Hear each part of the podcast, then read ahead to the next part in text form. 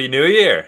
Waking the Red Weekly is finally back after a multi-week hiatus in 2022. It already looks like it's going to be an incredible year for Toronto FC.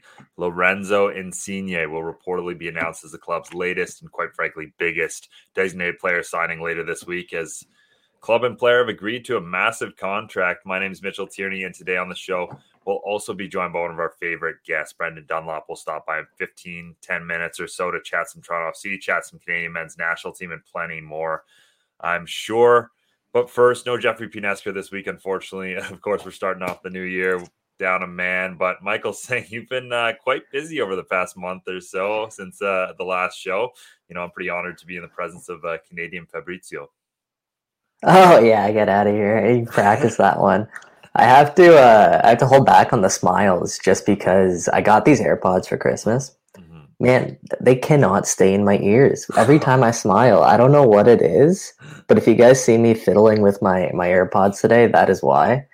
Um, but yeah, man, it's it's exciting times, obviously for for Toronto FC, and it's just I, it's honestly maybe just the tip of the iceberg. Um, I know there's there's a lot of rooms that moves that have to be made, and I think getting this one over the finish line, which I mean, it, it was done for a week. Um, but getting this over the finish line, it really helps TFC now move on to other other processes, other targets that they're they're going after, and we'll get into that a little bit more in the show. But Lorenzo Insigne, maybe even the biggest signing in Major League Soccer history at this time in his career, maybe the best player. Obviously, you have David Beckham and Zlatan's and Wayne Rooney's players that probably transcend the the reach that Insigne has. But getting someone at this age, I don't know if there's ever been anyone better right now. Yeah, it's a good point. I really like the the point that it's critical. Uh, same, it's the same thing we said about Bob Bradley, right? You get that done early on in the off season.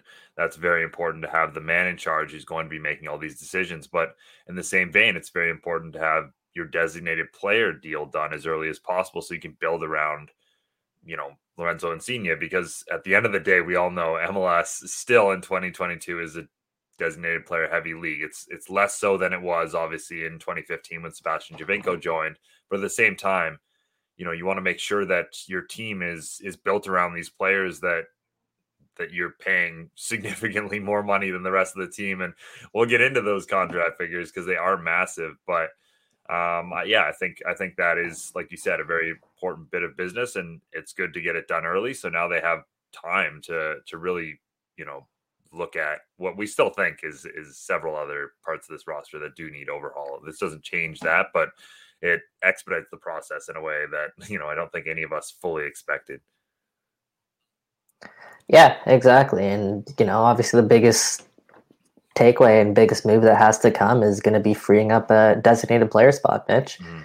Um, something that we've talked about a couple of times on the show already, and that's uh, that's the fact that they're not going to just have to free up one spot, or they're not going to be freeing up just one designated player spot. They're going to be freeing up a couple, and that's you know Jozy Altidore, which it's been done for weeks as well. Um, I know Fabrizio reported something about the team still trying to figure out a buyout, but um, for what I'm hearing, that's already been done a couple weeks ago. Um, and the other one is, is Jefferson Soteldo, which you know we we hinted at it in the show in the past, and yeah, that from what I'm hearing, he's not coming back to Toronto FC next season. And I know Chris Smith of 90 Minutes, I believe it was, he reported that Soteldo is being offered for about seven million to a bunch of different clubs around the world. Um, and I'm hearing something along the same lines. I know that several clubs in South America are interested in his services, and it's uh, that one was let's let's let's get real. It was mostly an Ali Curtis signing, mm-hmm. and you know, on the field, I, I still I'm, and I'm an advocate for his talent. Um, I think he's a player that TFC sort of needed, and him and Lorenzo Insigne are kind of that similar type of mold. Obviously, Insigne is going to be way better, but they're that winger that can create and they can create a lot of goal scoring opportunities not only for themselves but for for their teammates. And you know, and that's a that's something TFC obviously did not get right, right in terms of maybe vetting the, the full character of Jefferson Soteldo. But in Insigne, they're going out and they're they're getting a player now that that kind of really I don't want to say fixes all of last season, but it's a statement of intent. And that's mm-hmm. they want to get back to being the most ambitious club. I've seen that a lot on, on social media today. They want to get back to being the most ambitious club in, in Major League Soccer and getting someone like Insigne. That's a that's a big step in that in that direction. Yeah, let's put some context on that ambition. Uh, the reported deal is for 11 million euros, which is roughly 12.4 million USD. Not a bad chunk of change. And 4.5 million euro bonus as well. It's a five and a half year deal. Um, he'll join Toronto FC this summer. As you said, prime player, 30 year old winger, spent the last 12 years at Napoli, played over 400 times for the club, scoring over 100 goals. He's got 53 caps for Italy, 10 goals for the Italian national team. Um, and yeah, he's a player who's won the Euros this past summer. Like Mike Newell said, I don't know if you can call him perfectly prime, but he's as close to it as a player of this caliber as we've seen in the sense that, yeah, he's coming over, you know, he's, he's stepping away from a Champions League team when the other offers, like that's the other thing too, is like, you know, Toronto FC were the, the other teams linked to Insigne were all Champions League caliber teams. You know, you had Tottenham, you had other teams within Italy, be it Inter uh, Milan, like that kind of club. Like this wasn't like it was like Toronto FC going up against, uh, you know, the kind of the usual suspects when it comes to their transfers, be it Saudi clubs, even Liga MX clubs, like that kind of league. Like this was a statement of intent where they're buying a Champions League caliber player who's currently still a Champions League caliber player. Yeah, Insigne at this time, and he could go play in any one of Europe's top five leagues. And not only that, I'd say he can play for any one of the contenders, really, yep. in, in, Europe's top five leagues. So this is a player that I don't think we've ever seen um, come over to MLS at this time in his career. And hey, it'll be it'll be a good measuring stick for the league in terms of okay, we're getting a player like Insigne. Can he do what sort of Sebastian Giovinco did when he came over? Can he just go off and you know create on his own, run through players, have some of those those magical moments, or will MLS prove to that it's really evolved and maybe it's going to be tougher to get that one type of player type of show because we've seen Insigne's capable on the world stage. Um, so I don't have any reason to doubt that he'd be capable of that doing that in MLS. But if he's not, then you you start to wonder: is, is MLS moving up in, in the world? Is the league getting better? So I'm excited to see kind of how that you know works out. And hey, it's a it's a good time right now to be a, a Toronto FC supporter for sure. Yeah, it definitely is. I mean, you know, like like we've said many times, last year was a long, long year, and it was it was tough to see any sort of excitement going into this season just based on what we saw last year. But yeah, a move like this will quickly, quickly change uh, change opinions around the club. And like you said, back in statement of intent, like this is a this is a thing that big big clubs do is they have an off season, things go wrong you know they they don't waste any time fixing that and it, it is interesting in the sense that it's very much and this is something that's been well documented but it's very much a return to what toronto fc know has worked in the past. Like they went for the younger designated player. They tried to bring in jefferson soteldo who's a guy that you know th- again that's where the league's going is those younger designated players that will eventually sell into europe and i don't think this means toronto fc aren't going to go back there at some point but this is very much in the vein of Giovinco, of Defoe, of that sort of thing that they've they have the more proof of concept with with you know they're just bringing in a player who's already at a high high level and like this is probably his last contract or close to it. Yeah, especially if the, the term is there five and a half years and that's a long time. What is he Insigne? 31? 30. Yeah. So 30. So he'll be what 30, 35, 36 by the end of this contract. Um, so, you know, another key point to that, Mitch, is that you're going to have to get value now out of Insigne. Right. And that means building a really good team around this type of player.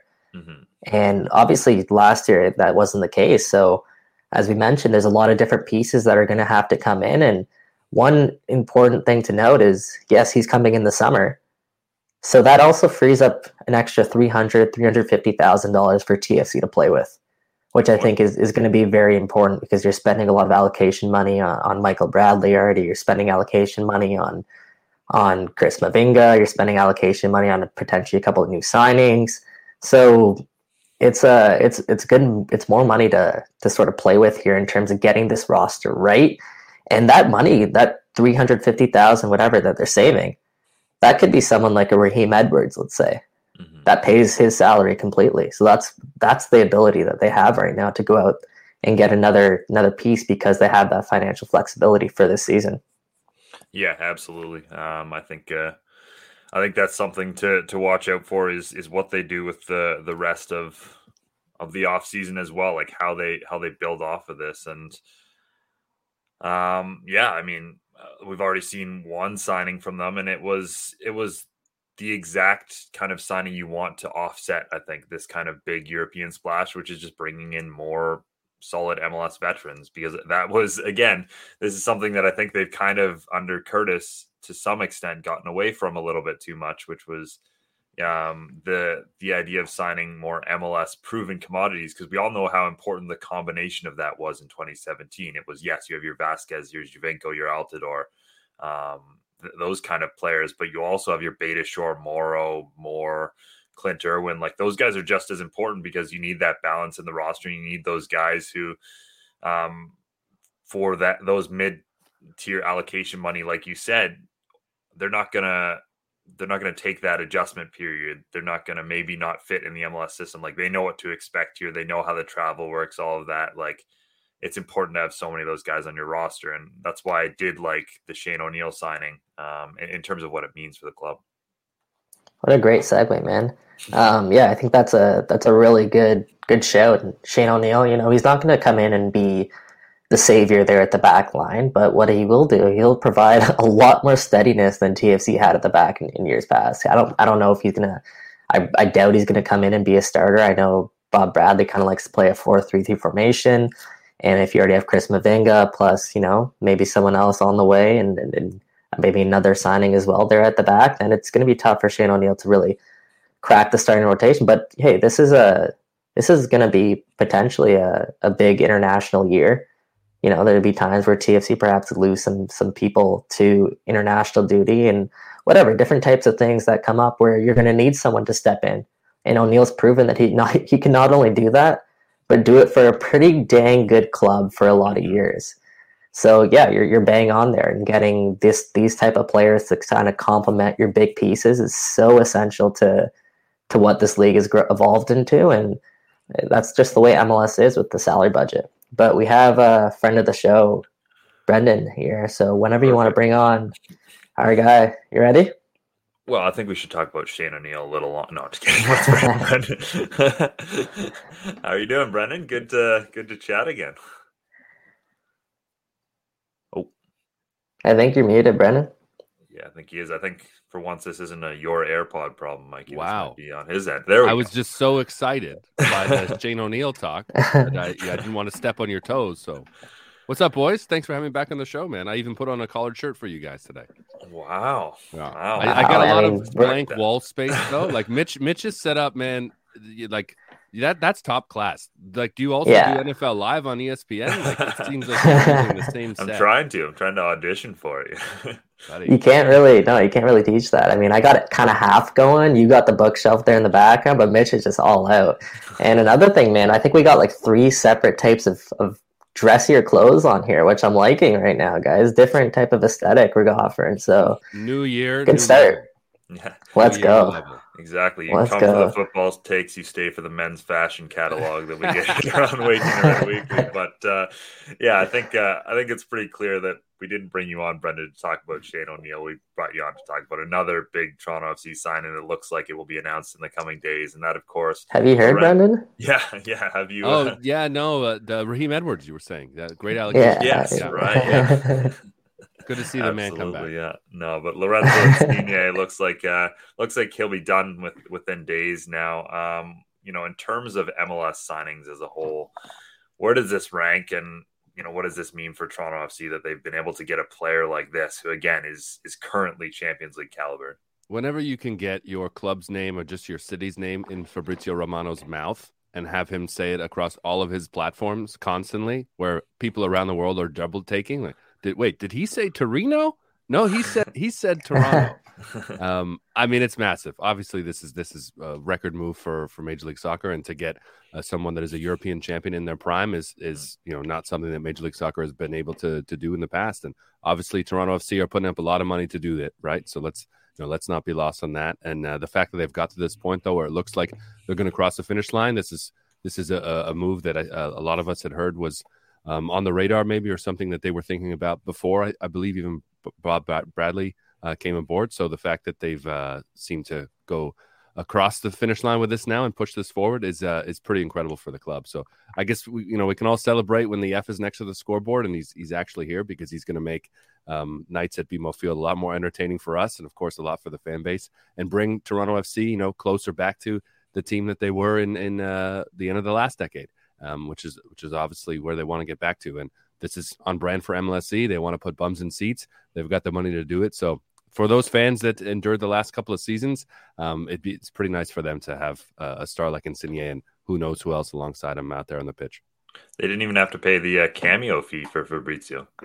oh, no, they didn't have to pay the cameo fee. You're right. You're right. Yeah, I, am glad that that gets a lot of chat on uh, on the the soccer socials here in this country. Yeah, that's that's so funny. So so getting back to kind of what you were saying at the end of your your your rant there. Um, I'm a big gabber, this... buddy. I, t- I talk a lot in Portuguese. oh, buddy, anytime. Actually, anytime. I can listen this, to you talk all day. This is the TV trick. Oh, bro, I appreciate that. Same for you. The TV trick is if you hold like a mug in your hand, then your hands will actually move less. Otherwise, you're spilling mm. all over yourself. So, if you're if you're ever in that situation, boy, good to know. When I'm on uh, NFL, uh, yeah, I like it. Remember that. Um, yeah, so getting back to what you were saying there, does this kind of right the ship from last year? Does this kind of reinstill that excitement back within Toronto FC to sort of where it was before, obviously, that devastating season last year? I mean, it does a lot to excite the fan base for sure. Uh, right the ship, there's still a lot to do, as you say, you know, to build um, a team around these star players, especially you know if it's a Belotti that comes in with Insigne or or someone else that's you know completely removed from the, the North American game, there's going to be some adjustment there. And uh, you mentioned Steven Beitashour. I, I, think that was honestly one of the best signings that they they've made in, in franchise history because of the time in which they did it. And Morrow was you know also there as well. Um, I think actually John Molinaro may have used that term on on Justin Morrow when they acquired him. Um, it's important to to build a team around players like this. So it, it's going to take some time. You know, I don't think they're going to be um, title favorites immediately with Insigne coming back in. Um, but they're definitely going to, you know, spark fear in some teams that um, had started to maybe look at TFC as a joke or not, you know, see them as a power, as they they really had kind of, you know, relegated or returned to the, uh, the, the teams of the past that uh, TFC fans hung their heads in their hands for, and uh, to to see them come away from that now and and have people be be excited, like BMO's going to be rocking. Uh, hopefully, come who, who knows what the situation will be like uh, as far as COVID is concerned come the start of the season. But BMO is going to be an incredible place to be again. Seriously, I, I checked last night and TFC were plus 2,600 right now to win the MLS Cup. Really? Which is, I mean, that's before obviously, you know, anything it became a quote unquote official at the Insigne. And I wonder if those odds sort of move up, but that's pretty good value for, for a team that, you know, is showing this sort of ambition. The biggest question mark, I guess, will be can TFC get to the postseason without Insigne for about half the year? And that's going to be something I guess we're going to have to see play out. But Mitch, I'll throw it to you for, for I'm sure you have another question lined up.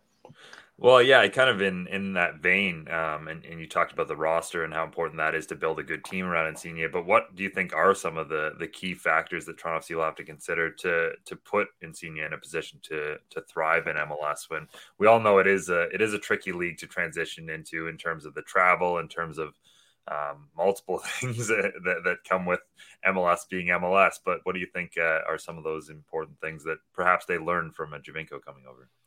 Well, actually, I think they can take a lot of learning from last season and and you know bringing Soteldo in. Here's Santos' number ten. He's going to fix all of our problems. And yeah, he looked great against Pacific in the Canadian Championship semifinal, where he could you know be the clearly the the lone man on the on the pitch that was miles above everybody else. But it doesn't really work that way in a league, right? And I felt bad for Soteldo in in a lot of ways because he really was kind of left out on his own and wasn't supported. So I think just based on that alone, build, building a team where he doesn't have to be the only option. And I mean, that was also some nights with Giovinco as well, where um, if Jozy wasn't there, if Michael Bradley was out the side, and it just felt like, okay, we've got maybe the best player in league history here, but we're not able to utilize him and to use him. So just supporting him that way so that Insigne is not, you know, the only game changer. Um, I think TFC have, have learned from last season a lot. Uh, and and I'm very excited to see no Pozuelo and Insigne and whoever oh. else it oh. that they they bring alongside him. I, I was really excited to see Insigne, uh, excuse me, to see um, to see Pozuelo and Soteldo, and we never truly got to see it because mm-hmm. as a unit they were never complete and there was never consistency. So I would hope that they'd be able to build that once he arrives in the summer, and he's going to be inspired, right? He's Insigne is definitely going to be motivated to keep his place in the Italian national team because that will be the narrative that everyone overseas pumps in his head. Oh, you're going to America for all this money. It's Canada, but you're going to lose all of this you're going to lose all of your love with the national team and you'll never play for the Azzurri again. You'll be lucky to get to Qatar. So he's going to be super motivated. Hopefully, they're in a position where they're already a winning team and they can insert a serial uh, winner and an incredible talent and push on and, uh, and make for a hell of a season. Yeah, sort of building off that. And this is sort of, I don't know, I don't have an answer yet. I'm, I'm hearing it's still, you know, they're, they're going back and forth. But does this help in any way kind of get Sebastian Giovinco across the line? Do you think that'll happen, Brendan? And kind of how is that to do? Do you think that's to play out? A great question, and actually, I wanted to hear your take on Giovinco. I heard from some very reliable sources um, that, uh, well, Giovinco had told some people in the city that he was coming back. He he had was made assurances he was coming back. This was mm-hmm. before any Insigne rumors. This was before Bob Bradley. I was under the impression this might have even happened before the end of last season to put bums in seats. This was that was my suspicion. So I wonder if when Bob Bradley arrives, the conversation is, look, this is what we're going to do. We're going to get this across the line. And Bob Bradley says, why don't we go get the guys that are doing it now? You guys got the money. Let's get the Italians at the top of the game now. And so that's where the conversation has gone. So do you go and bring in Insigne and bring back Giovinco? I mean, there'd be a lot of people that love it. Uh, a lot of TFC fans that, that would that would love to see it. Uh, I, I don't know if it's going to actually get all of Woodbridge out into the into the stands, but I think that that would be a real motivating factor, certainly from the marketing team and the ticketing department. Um, I would like to see it, but I don't know if it's the right move. I think it, you know, it's just it's be a lot of nostalgia and hoping that oh look our our old legend can help these new Italian legends settle in. It's a it's a different situation than when Toronto FC brought Dero back at the end, you know, uh, for for his last stint after after DC United, um, wanting to kind of right the ship and and start a new chapter, and hope that there was, you know, something left and something special there from from Dwayne after uh, after a couple of injury riddled seasons in in DC. Um, I, I, think with Giovinco now, there, there's it's nostalgia that's pushing it forward, but the, talk of getting guys like Belotti and Insigne and in that level, uh, I don't know if if, if Giovinco is the right fit. Yeah, absolutely. I mean, that's a that's a fair point, and that's that's going to be an interesting one to watch because he's certainly very vocal right now about uh, right about his entire situation, and that's made this all all more complicated and and, and more entertaining at the very least. Um, what are your thoughts in general on the, on Bob Bradley hire and and I guess what he's done so far? I mean, there hasn't been there hasn't been much, but uh, he hasn't had a lot of time, but um, the the early days here and, and the the decision to to bring him in as I guess dual GM and coach.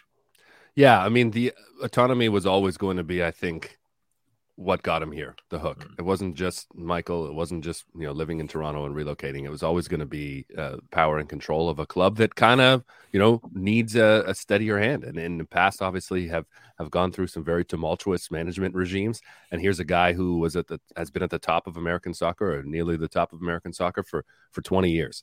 And uh, this is an American soccer league, and I think that he you know can do some different things uh, for Toronto FC and look at it with a slightly different eye, which is positive uh, for Toronto. Uh, really is. I mean, here's a guy who got to the the Ch- Concacaf Champions League final in a pandemic um, and was you know, within minutes uh, or a goal or two of, of winning the Champions League, and that's where this club wants to be after having won MLS Cup.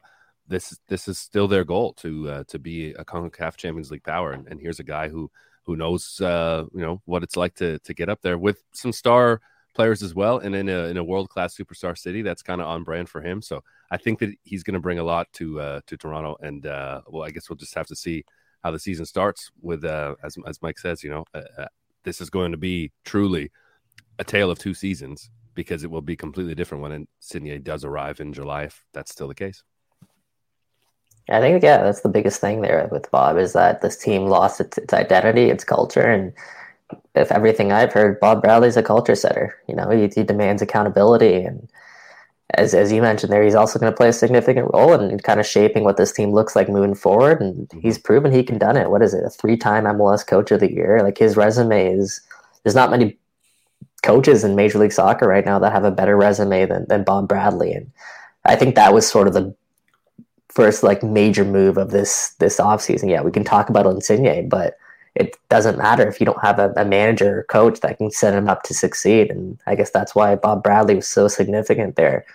Um, Mitch, you want to segue a little bit and talk? Uh, there's there's a lot going on right now in Canada and soccer, so why don't we why don't we shift directions a little bit? Sure, absolutely. Yeah, let's let's talk a bit of national team because it's obviously a massive month for for Canada as well huge friendly coming up against Guatemala that we're all uh, very excited for. But no, I guess I guess it, in some ways it is kind of big because we expect some potential dual nationals and and a wider camp to be involved in that. So it could be critical for those sort of things. But I think all eyes are obviously on Tim Hortons field in the game against the United States, as well as a place that Canada has uh, kind of you know had all kinds of terrible moments in in San Pedro Sula in Honduras as well. So I mean, if there is if there is a window that almost has the most meaning, it might be this one because you know you've got your boogeyman venue and you've got the team that for so many years you've been trying to catch in the United States all at once.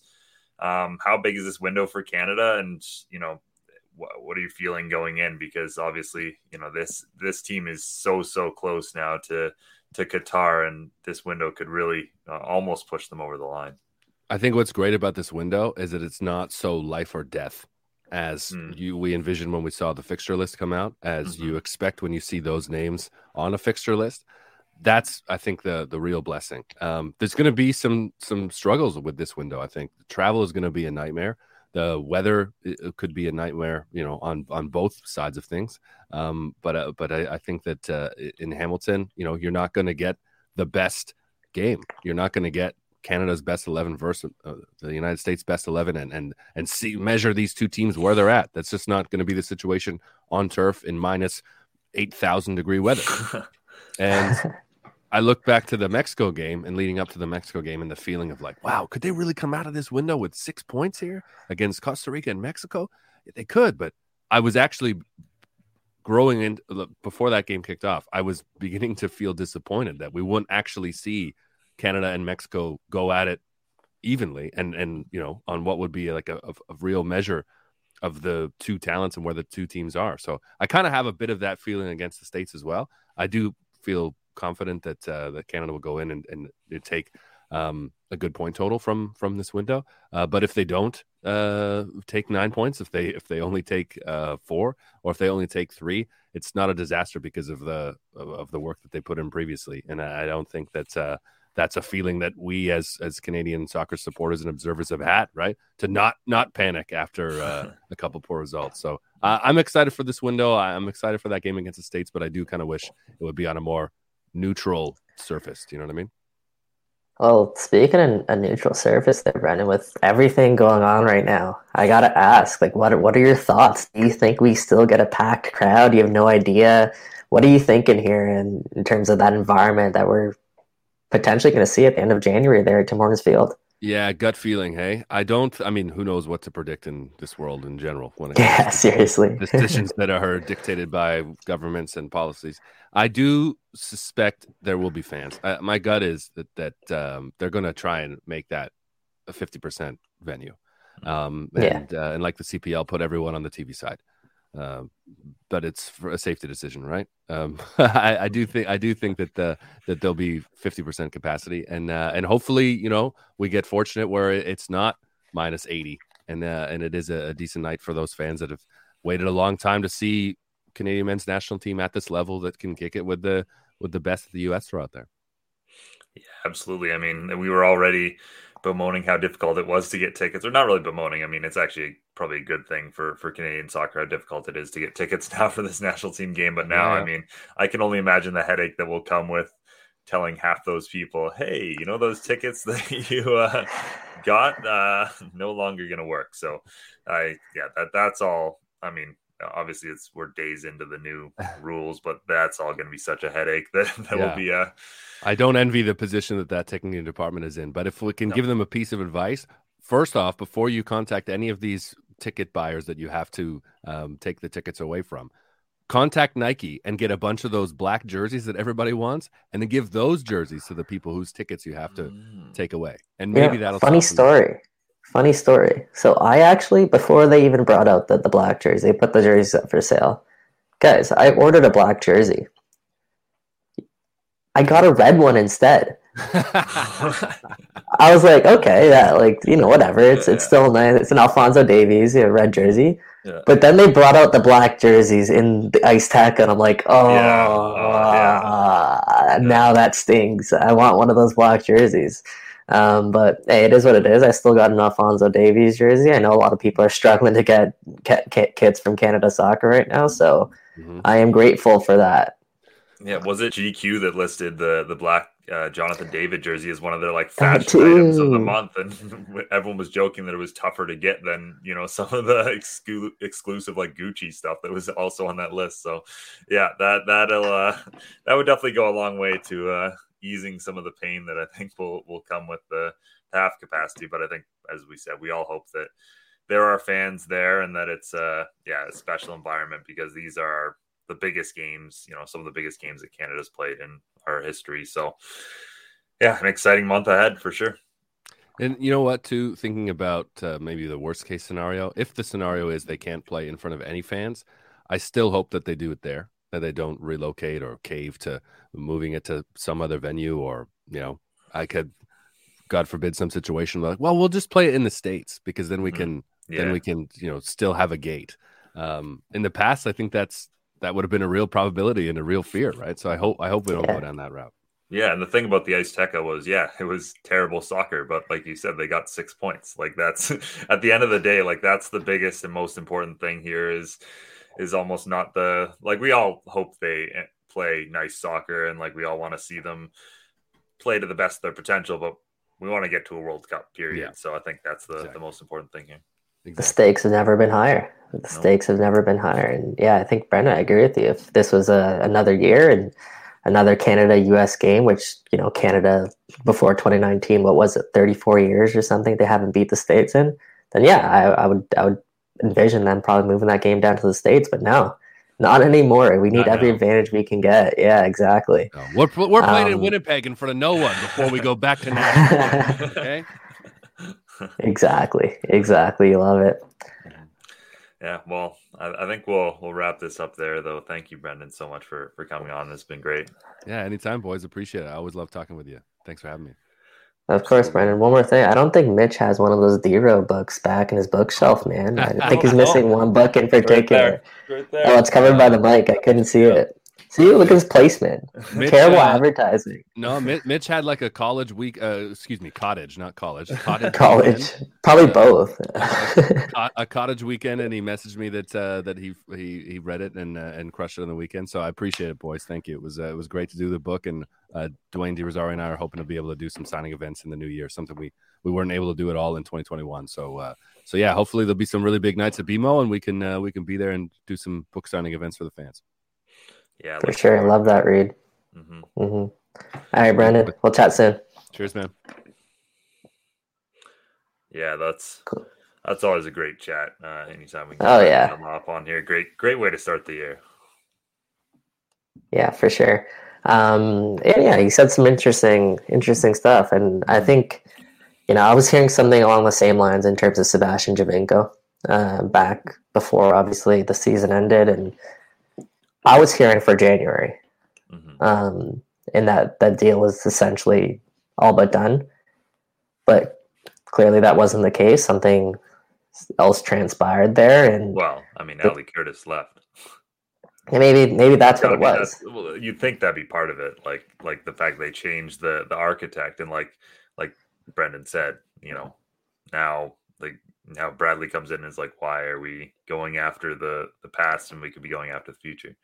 Well, here, here's what I think. Also, it's it's that as I think someone else mentioned this in the chat is that's that's it's the price mm-hmm. that Giovinco's wanting, and we, yeah. we all read that great Toronto Star piece by Laura Armstrong, mm-hmm. um, where you know she kind of identifies for the price range which Giovinco was looking at, and if it's anything close to Michael Bradley money, it just this team really can't afford that luxury right now. So mm-hmm. hey, if Giovinco wants to come at that five hundred thousand, maybe a little bit more than that, by all means, I'm sure that door is wide open for for someone like him. But if he's holding out for that extra million bucks, then that's where it gets really tough because as we mentioned a bunch of times, like this is this is a salary budget league and TFC have a lot of rebuilding to do this offseason, and I'm not sure they can really afford that sort of luxury and bringing in a, a Giovinco right now.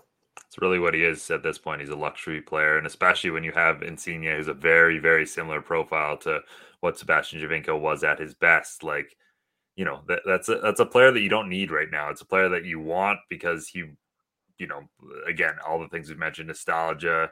Um, I do think he, given his ability, would still be a decent MLS player, but at, at, the same point, like there's so many other things that this team needs to address that I think that's uh, I think that's a good point. Um, I did want to ask you something or, or mention something that uh, was asked during the during the interview and that we didn't transition to, but. Uh, peak too soon asking nobody concerned at all about the fact we're tying up another DP, DP slot to a 30 plus year old. Which I, I hear you. Mm-hmm. I hear you. I hear the concern.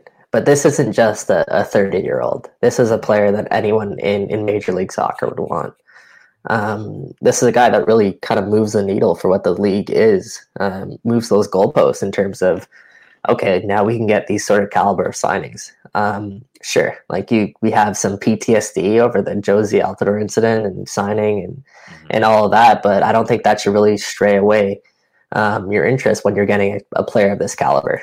Obviously, in an ideal world, you want someone who's 24, 25, 26, entering their sort of prime years, as opposed to kind of getting towards the end of their prime. But that being said, this is a guy fresh off who's scoring absolute wonder goals at the European Championships, winning the Euros for Italy. This isn't a, again, this isn't a, a, different sort of caliber of player. So right now, I have no concern. Obviously, the length of the contract, sure, we can talk about that in a couple of years. But with that being said, like his, his class is, is going to be there. The way he thinks the game, the the pace that he plays the game at, like that kind of stuff, you can't really. Um, get out of as someone younger and, and perhaps in, in a worse league. So if you're going to get someone of Insigne's caliber at 24, 25 years old, and it's what we kind of ideally want, you're paying over, I don't know, at, in this market, maybe like a hundred million, right? For that sort of transfer. I don't think Napoli's letting him go if he's that age. So yeah, there, I, for me, there's, there's no, uh, there's no question right now that he's absolutely worth the, the price tag. And yeah, I'm not, I'm not living, uh, too, I'm not too scared of, uh, any sort of repercussions of that right now. Yeah, I think that that perfectly sums it up. I mean, this is a player who has abilities that will translate for the next five years. This isn't a player who like relies on you know his physicality. I mean, he's five foot four, so probably that's not the the biggest part of his game. Like those things that kind of diminish, and uh, like like we've we have those kind of bad reference points in the sense that you know Jozy Altidore and to a lesser extent Michael Bradley. Like we've seen the diminishing returns over the past couple of years of of players who came in kind of close to their prime and obviously you know in five years time Insigne is not going to be the player that he is now but I think he'll be he'll be close enough to make this worth it so um yeah I'm not uh I don't share those concerns either I think uh I think yes, obviously you'd like to have him a little younger, but at this point, you know, the the caliber of player, we've seen players of, of his ilk in Europe. I mean, heck, Atiba Hutchinson's what 39 now, and he's still playing Champions League soccer. And I don't think anyone in Toronto FC circles would turn down, a, uh, you know, an Atiba returning that that caliber of player. So there, there are definitely players who, you know, as much as we're all about the the youth now in in I guess culture in general. Like there's there's something to be gained for for that veteran savvy. Yeah, yeah, exactly, and um, that kind of segues nicely into another player that Toronto FC are sort of rumored with. Mm-hmm. Um, and that is, of course, the Andrea Bellotti rumors. Mm-hmm. Now, I mean, I don't want to be kind of the bearer of bad news, but from everything I've heard, those rumblings are they're definitely overblown. Um, I know TFC did check in on him earlier. Um, out even this offseason. They checked in on him earlier this offseason, but there's nothing definite in terms of them going out and, and, making an offer for this type of player. I'm turning I'm I'm hearing any of those conversations. They were not meaningful conversations. Mm. So I wouldn't get my hopes up too much about Bellotti joining Toronto FC um, along with Insigne. But with that being said, there are a couple of other players that this this league or this team is is linked with right now. And one of the names that I'm hearing that you know Bill Manning perhaps could get done in sort of that same time frame as as uh, Lorenzo Insigne, and that's and addresses another need that this club has, and that's that's Criscito, mm-hmm. Domenico Criscito, Mimmo Criscito um, of Genoa, and he's a versatile defender. I know he's probably listed as a left back, but I would say he's probably someone who could easily fill in at center back for this club. And I'm hearing that that deal is is pretty close uh, to, to getting done. And I would say he would probably come in as, as sort of a TAM player uh, under allocation money. And I think that sort of deal kind of, like I said, it addresses a major need that this club has, and that's that's at the the back line. So if you can bring in Criscito, Insigne, that addresses two major needs that this team has in sort of one kind of go. And getting both of those deals done would be fantastic, especially when I'm hearing that neither deal comes with a transfer fee. So it would just be, you know, salary that you have to pay. And that's that's exciting right now for Toronto FC. I know Criscito is a little bit older in age. I think he's getting up to about 35 years old. But he is a very important piece to that Genoa team in Serie A, which is miles better right now than than what Major League Soccer is. So I don't have any issue or I don't have any concern uh, about whether or not Criscito would be able to hang here in Major League Soccer. And I'm hearing that you know he'll he'll join in the summer as well. So keep an eye out for anything more tangible about that. Um, but that's really exciting. Another player that the team has been actively pursuing. Um, another, I've heard people, you know, I, I, tweeted that out that TFC is pursuing another Serie A striker another Italian striker, and I see a couple people have guessed who it was already. And yeah, that I think it might be a report out there already. But I'm hearing Mattia Destro is also a name that this team is is targeting. Did they just send so, scouts to Genoa? Yeah, I guess so, man. I guess so. It's like I, like we said, like Woodbridge is going to be on fire in in 2022, and that means that like like we said off the top of the show, like they're gonna have to fill two designated player spots, and and perhaps these two are the guys that are gonna come in. I know the Destro deal is a little bit further than than um, any of these other deals that are happening right now, but it's definitely something to keep an eye on. So exciting times for for anyone in Toronto FC right now because that's a that's a big big upgrade from where we were last year. Yeah, absolutely is. And yeah, um, you know, Destro and Criscito, both players who like Insigne, not to the same extent, but both have uh, plenty of Italian caps under their belts. So um, these are players that come over with with great pedigree, and you know, Destro's another one of those guys who's been putting up goals in Serie A very recently. Like this is a guy who would come over and and have the potential to to fill the net, especially with a guy like Insigne and Pozuelo and those guys around him. Like that's setting him up for success. So um, those would be yeah very exciting signings, and and obviously the the fact that Toronto FC is linked to these players is is a good sign. Uh, a good sign that they're they're out there doing a lot of work. Like we said, we want to make sure they supplement them with with MLS players, but under Bob Bradley, like I I have confidence that'll come because we've seen what they did with LAFC, where they had you know all those top guys, and then you had your Mark Anthony Kaye's and your Latif Blessings and those sort of guys that that I don't want to say made up the numbers because that's not fair to either of those players, but like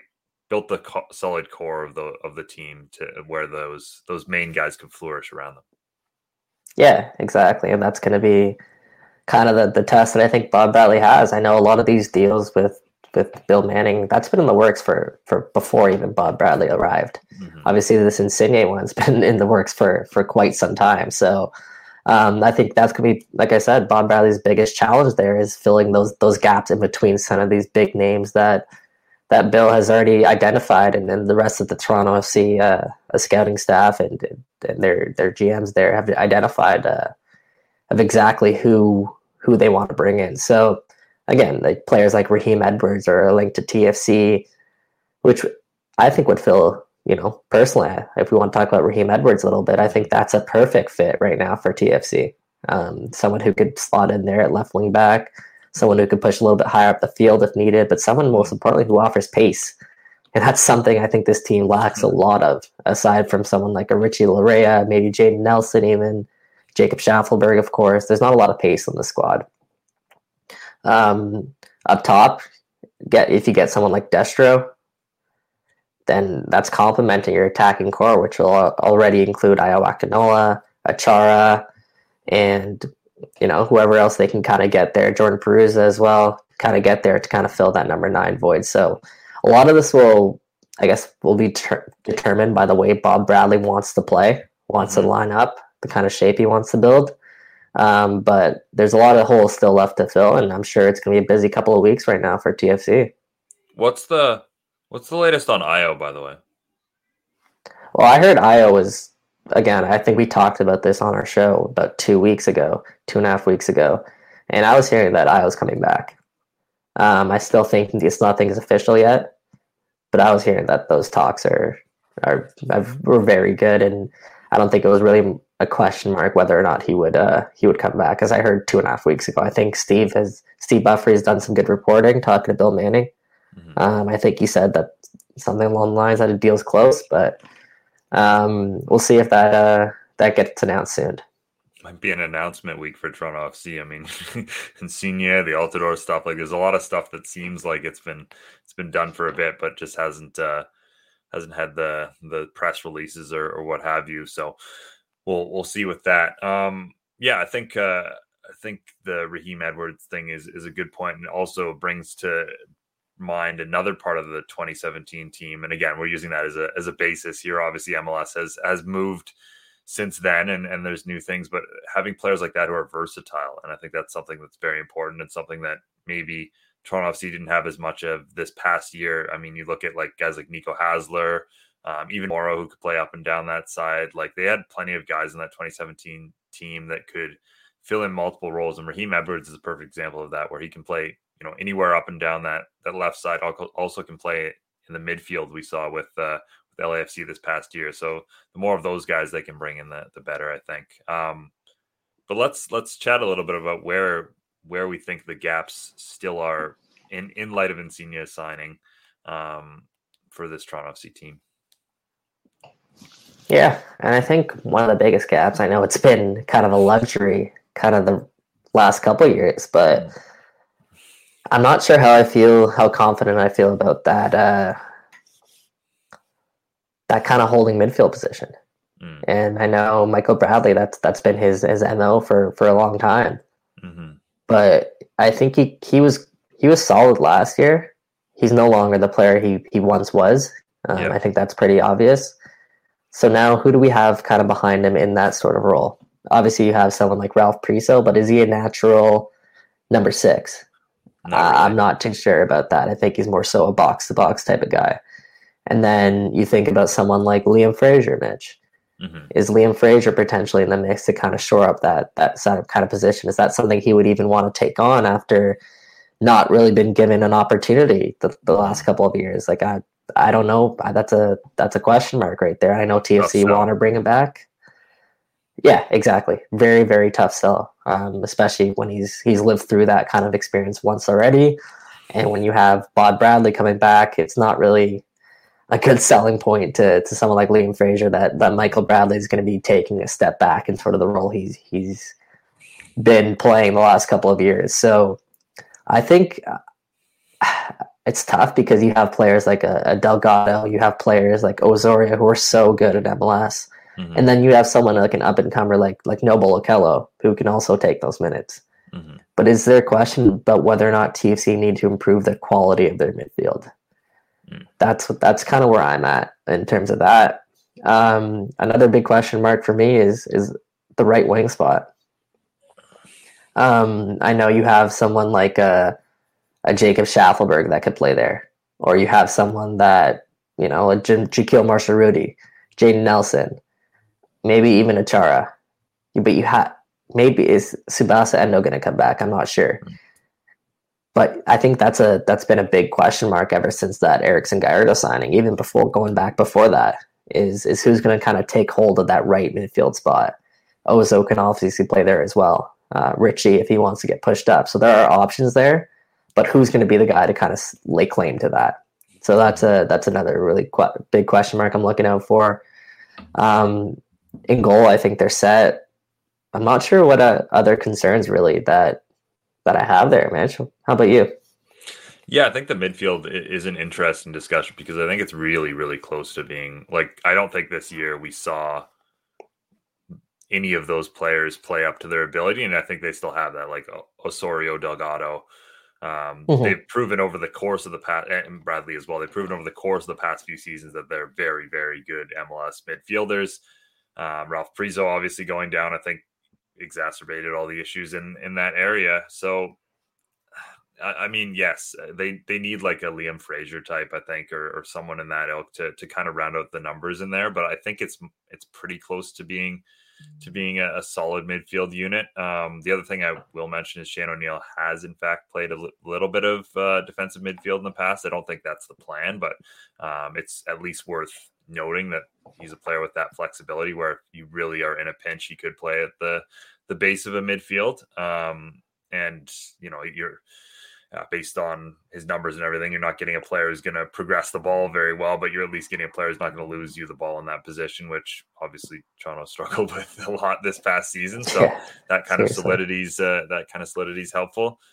Um, yeah, I mean, again, I think it's just filling in those those made pieces in terms of the spine of this team. Like you you want at least one more commanding center back, and you want to make sure you have someone up top who's who's finishing off the chances, and then um, from there, I think you can you can build pieces around there, or even some of the the pieces that weren't as good this past season will step up again. Because again, like like even talking to Brendan t- today, you think about the fact that like TFC had the last year or the year before his MLS MVP that like barely played this year. Like if Alejandro Pozuelo returns to near 2020 2019 form, like that's like a new signing for Toronto FC. Yeah, yeah, that's a great point. And uh, another, you know, perhaps gap is I I want a striker that can run in behind.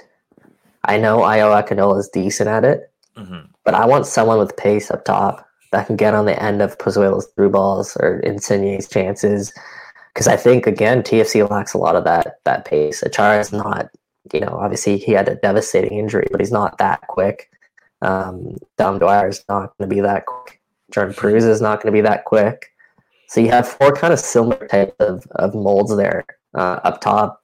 Obviously, they're kind of different players, but similar in the way that they they like to be you know, playing in front of sort of that back line as opposed to kind of getting in behind with, you know, exception of maybe a little bit of Ayo and a little bit of Achara. So I think maybe that type of profile, just to give a different type of mix, you know, something that was great in 2017 is, yeah, you had, you had Jozy Altidore, who was, you know, fantastic striker at the time.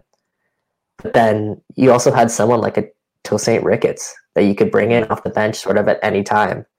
And he was such a great asset to have just to kind of change the kind of dynamic that that TFC were offering and kind of coming in against tired legs. I thought yeah. that was absolutely fantastic there in terms of that kind of luxury. So perhaps a player of that kind of mold. And another thing I want to point out is something that Bill Manning talked about in his end of season press conference was how much losing sort of veterans like Pablo Piatti, Laurent Ciman, how much that hurt this team. Mm-hmm. And now we're, we're going to be losing someone like Justin Morrow. You're going to be losing Omar Gonzalez. How does that Z- sort like of Zabs as well? Uh, like I think I think you got to throw Zabs at least in terms of his locker room personality. From what yeah. we've heard with the young guys, you have to throw him into that mix. Definitely, definitely. So, how does that? How do they kind of fill that? Obviously, Nick DeLeon's in there as well. Um, I know he was well liked in the TFC dressing room, even though TFC fans, of course, were, were kind of quick to give him a hard time. Um, but how do you guys, how do you fill that sort of mold or that, that sort of gap there? Because right now it's a it's a locker room that needs to kind of refine its its culture and sort of get back to to the basics. And a good way to do that is bringing in steady veterans. And I'm wondering how you kind of address that. So it'll be interesting to see how how Bob Bradley decides to go about rounding out the rest of this roster, but it's definitely not complete. I think the only thing that really is complete right now is probably their goaltending. Yeah. Other than that, I still think there's question marks throughout the roster. I'd agree. Yeah. Um, and yeah, like you said, that that's where the cultural shift will loom large. Like even from a leadership standpoint, like I remember one of the things watching Canada play versus watching Toronto FC, like Jonathan Osorio on the pitch for Canada is is like directing guys, barking at guys, and like has this incredible leadership aspect where he looks like a captain out there. And then you watch him with Toronto FC, he's not saying anything. And again, I think that was a that was a byproduct of just how terrible things got by the end of the season in terms of like the the belief within that squad and everything. But um, yeah, I think like like a lot of these guys have that ability within them, and you can't obviously like fully bank on the fact like that's why you can't run back the same roster as last year, right? Because we don't know that these guys are going to rediscover kind of their past form but i think there's a lot of guys like that where you can you can make solid educated bets on them that they will bounce back and that especially if you inject some quality beside them and inject some belief into this team and a new manager like they will bounce back. So you're going to be getting some some improvement from within at least as well. Definitely. Definitely um, yeah we'll have a lot of, of tfc talk to get to as this kind of off season progresses I know there's still a lot of moves kind of coming down the pipeline, so keep it locked to TFC on socials, keep it locked to Waking the Red. But let's transition a little bit quickly, talk a little bit about kind of the, as we touched on with Brendan, the Canadian soccer landscape in general right now, mm-hmm. heading into 2022 after what was undoubtedly the greatest year in, in Canadian soccer history yeah. from both a men's and, and women's perspective there. So, Mitch, I guess what are you looking forward to right now in, in the 2022 Canadian soccer landscape? I mean, uh, I think probably number one, and this this is obvious, is the Canadian men, men's national team qualifiers. I mean, they have huge, huge games coming up, and and like we said, like they're they're incredibly close to to getting to a World Cup for the first time since 1986, and I think we all believe that they have the ability and and everything to get there. So uh, that's that's the main thing that I'm really looking forward to. Um, I guess the the continued development of the Canadian Premier League as well. Like that's we saw them we saw the league take another step forward this year, and there's uh, a lot of exciting stuff about that league coming out as well. So yeah, really looking forward to to both of those things. And again, I think I think all three Canadian MLS sides this this year.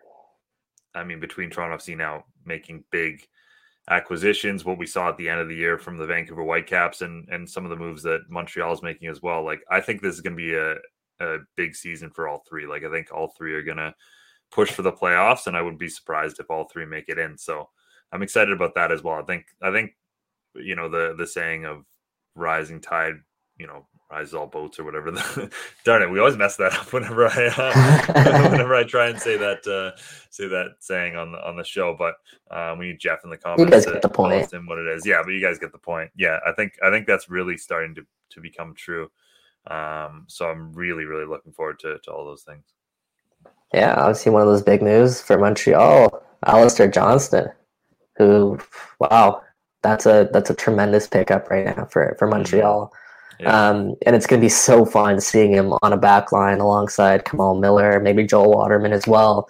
That's a little bit of you know the national team's mo right there, especially with the kind of the roles that, that Johnston and, and Miller have both taken up this season. And I know you know so far, Wilfried Nancy he likes to play in a back 3 mm-hmm. So I think that's a, a, such a fantastic acquisition for Montreal um, from a TFC perspective, honestly, a little bit even jealous there because Alistair Johnston, Aurora, Ontario native, is is very, very. Uh, it's a very talented piece, of course.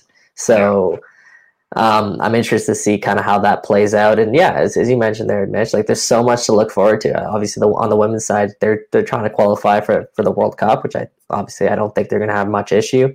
Mm-hmm. Um, and I know they have a lot of games lined up right now against some really good opposition. So how will they kind of build off what has been such a tremendous tremendous year for that that program?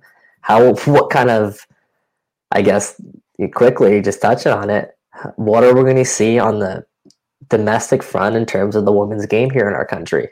Mm-hmm. How are we going to see that progress? Are we going to finally get a league or a team here in Canada for the women's game? And I think that's something I'll keep an eye on in 2022. I've been hearing some positive talks on that front, um, but we'll see kind of how that all plays out.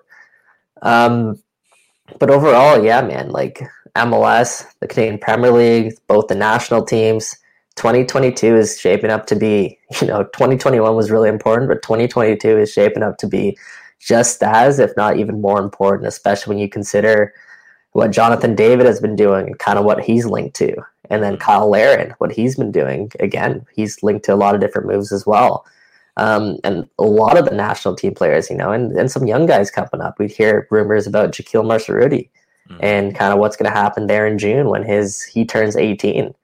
Jayden Nelson, another one who teams are liking overseas as well. There's there's a lot to like right now.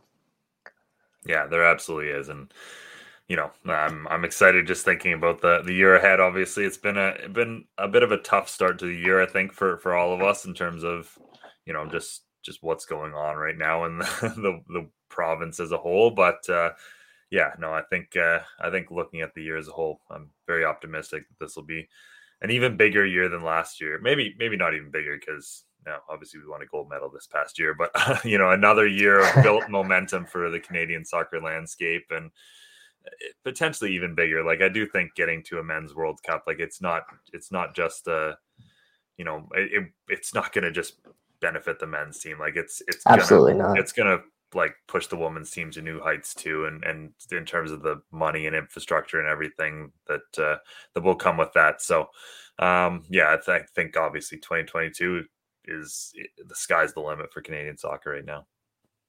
Yeah and hopefully you know this time next year we're talking about how Canada performed in in 2022 Qatar 2022 so that's crazy that's think, really exciting yeah. as a whole. Yeah exactly exactly yeah, yeah. All right. Well, I think we'll we'll wrap up the show there. Um, obviously, a, a great way to start uh, start 2022 with some some big news and amazing guests, and yeah, hopefully we'll have we'll have Jeff back uh, next week, and and maybe even some some awards to hand out. Uh, as we do our annual awards show, but uh, yeah, thanks so much everyone for for watching and, and tuning back in. We love doing this, uh, and it's it's been great to to be back. Um, so yeah, on behalf of uh, Michael Singh and Mitchell Tierney, till next Tuesday. Apologies, I have to end the show.